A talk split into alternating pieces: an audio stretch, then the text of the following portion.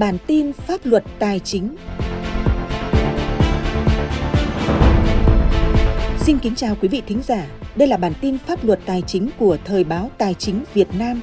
Trong bản tin này, chúng tôi sẽ cung cấp tới quý vị những thông tin đáng chú ý về tình hình phát hiện, xử lý vi phạm pháp luật trong lĩnh vực tài chính, ngân hàng, thuế, hải quan mới nhất.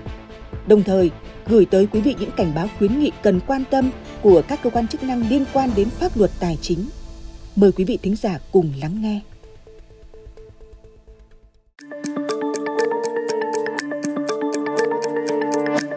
Nổi lên trong tuần thứ hai của tháng 1 đầu năm mới 2024 là các vụ việc liên quan đến vận chuyển ma túy trái phép, xử lý vi phạm trong lĩnh vực hải quan, thuế, nợ bảo hiểm xã hội, bảo hiểm y tế.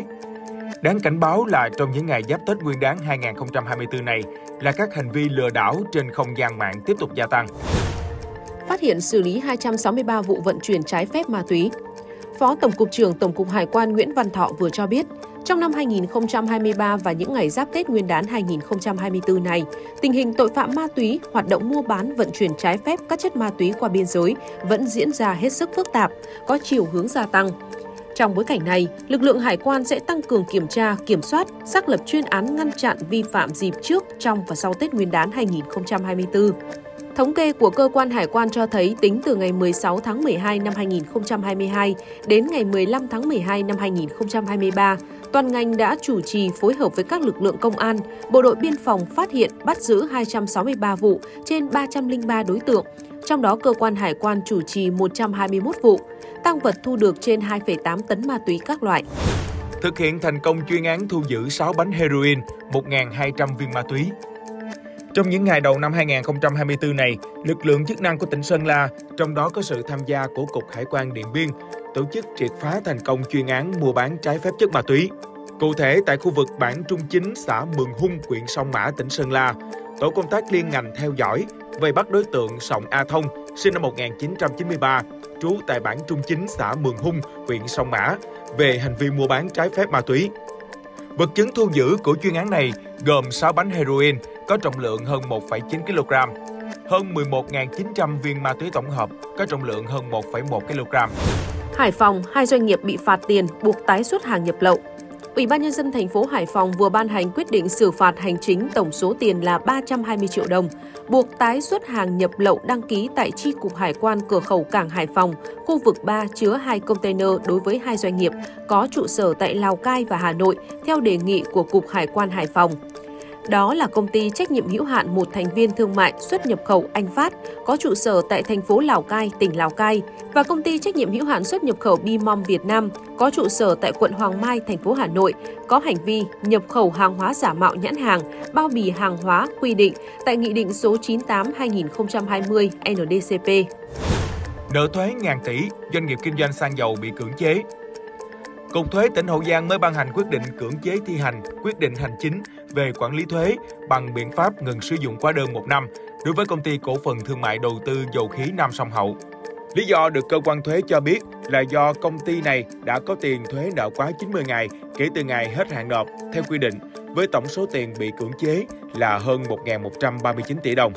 Theo quy định, sau thời gian áp dụng biện pháp cưỡng chế trích tiền từ tài khoản, phong tỏa tài khoản mà chưa thu đủ số tiền thuế nợ, cơ quan thuế tiếp tục ban hành quyết định cưỡng chế bằng biện pháp ngừng sử dụng hóa đơn hoặc các biện pháp cưỡng chế tiếp theo theo quy định của luật quản lý thuế. Nợ thuế nghìn tỷ đồng, chủ một công ty xăng dầu lớn bị tước giấy phép cấm xuất cảnh.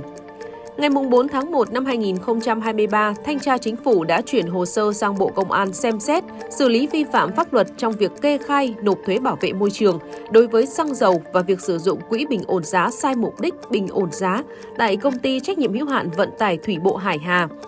Căn cứ vào kết luận của Thanh tra Chính phủ, ngày 12 tháng 1 năm 2023, Bộ Công Thương có quyết định về việc thu hồi giấy phép kinh doanh xăng dầu đối với công ty trách nhiệm hữu hạn vận tải thủy bộ Hải Hà.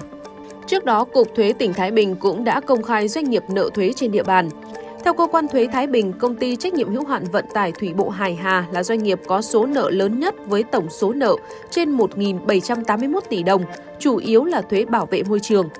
Trước đó vào hồi tháng 9 năm 2023, Cục Thuế tỉnh Thái Bình đã có thông báo gửi Cục Quản lý xuất nhập cảnh Bộ Công an về việc tạm hoãn xuất cảnh đối với bà Trần Tuyết Mai, 62 tuổi, là người đại diện theo pháp luật của công ty trách nhiệm hữu hạn vận tải thủy bộ Hải Hà vì liên quan đến vấn đề nợ thuế.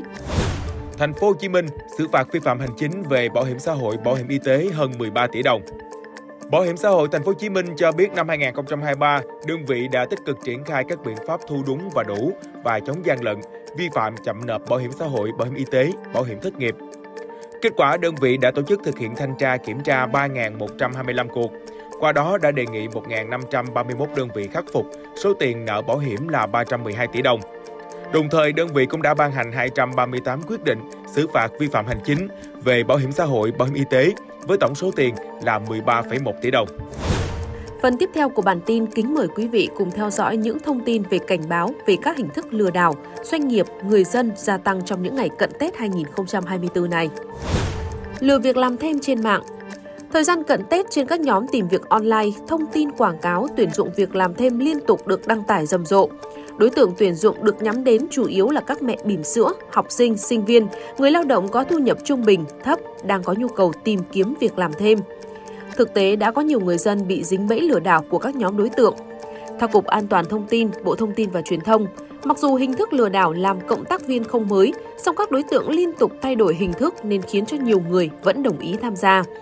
Cục An toàn Thông tin khuyến nghị người dân tuyệt đối không làm theo yêu cầu tạm ứng trước tiền, không nên tin tưởng vào những đề nghị quá hấp dẫn và những công việc dễ dàng, không quan trọng trình độ hay kỹ năng. Đồng thời cần đặc biệt lưu ý không cung cấp thông tin cá nhân, số tài khoản ngân hàng hay mã OTP. Biên lai chuyển khoản ngân hàng giả mạo Cục An toàn Thông tin Bộ Thông tin và Truyền thông trong những ngày cận Tết này gia tăng hình thức lừa đảo, cho biết trong những ngày cận Tết này đã gia tăng hình thức lừa đảo bằng biên lai chuyển khoản giả mạo nhằm chiếm đoạt tài sản người dùng. Các biên lai chuyển khoản có giao diện rất khó phân biệt với đầy đủ thông tin và phông chữ như thật rất khó phân biệt. Thống kê mới nhất của Cục An toàn Thông tin cho thấy trong 11 tháng của năm 2023, đơn vị này đã nhận được hơn 15.900 phản ánh về trường hợp lừa đảo do người dùng Internet Việt Nam gửi đến qua các hệ thống cảnh báo. Trong đó hơn 91% cảnh báo này liên quan đến giả mạo, lừa đảo trong lĩnh vực ngân hàng tài chính. Vì vậy, cơ quan chức năng khuyến cáo người dân cần phải nâng cao cảnh giác trước các đối tượng đề nghị mua hàng số lượng lớn. Khi sử dụng giao dịch qua tài khoản ngân hàng, cần lưu ý kỹ qua đơn chuyển khoản, không giao hàng cho bất kỳ ai nếu chưa nhận được tiền trong tài khoản ngân hàng, kể cả khi đối tượng đã cung cấp hình ảnh chuyển khoản thành công. Quý vị vừa theo dõi bản tin pháp luật tài chính của Thời báo Tài chính Việt Nam. Những người thực hiện Trịnh Hải, Mạnh Tuấn, Việt Cường, Phương Huyền. Cảm ơn quý thính giả đã quan tâm lắng nghe. Xin được kính chào và hẹn gặp lại ở những bản tin tiếp theo.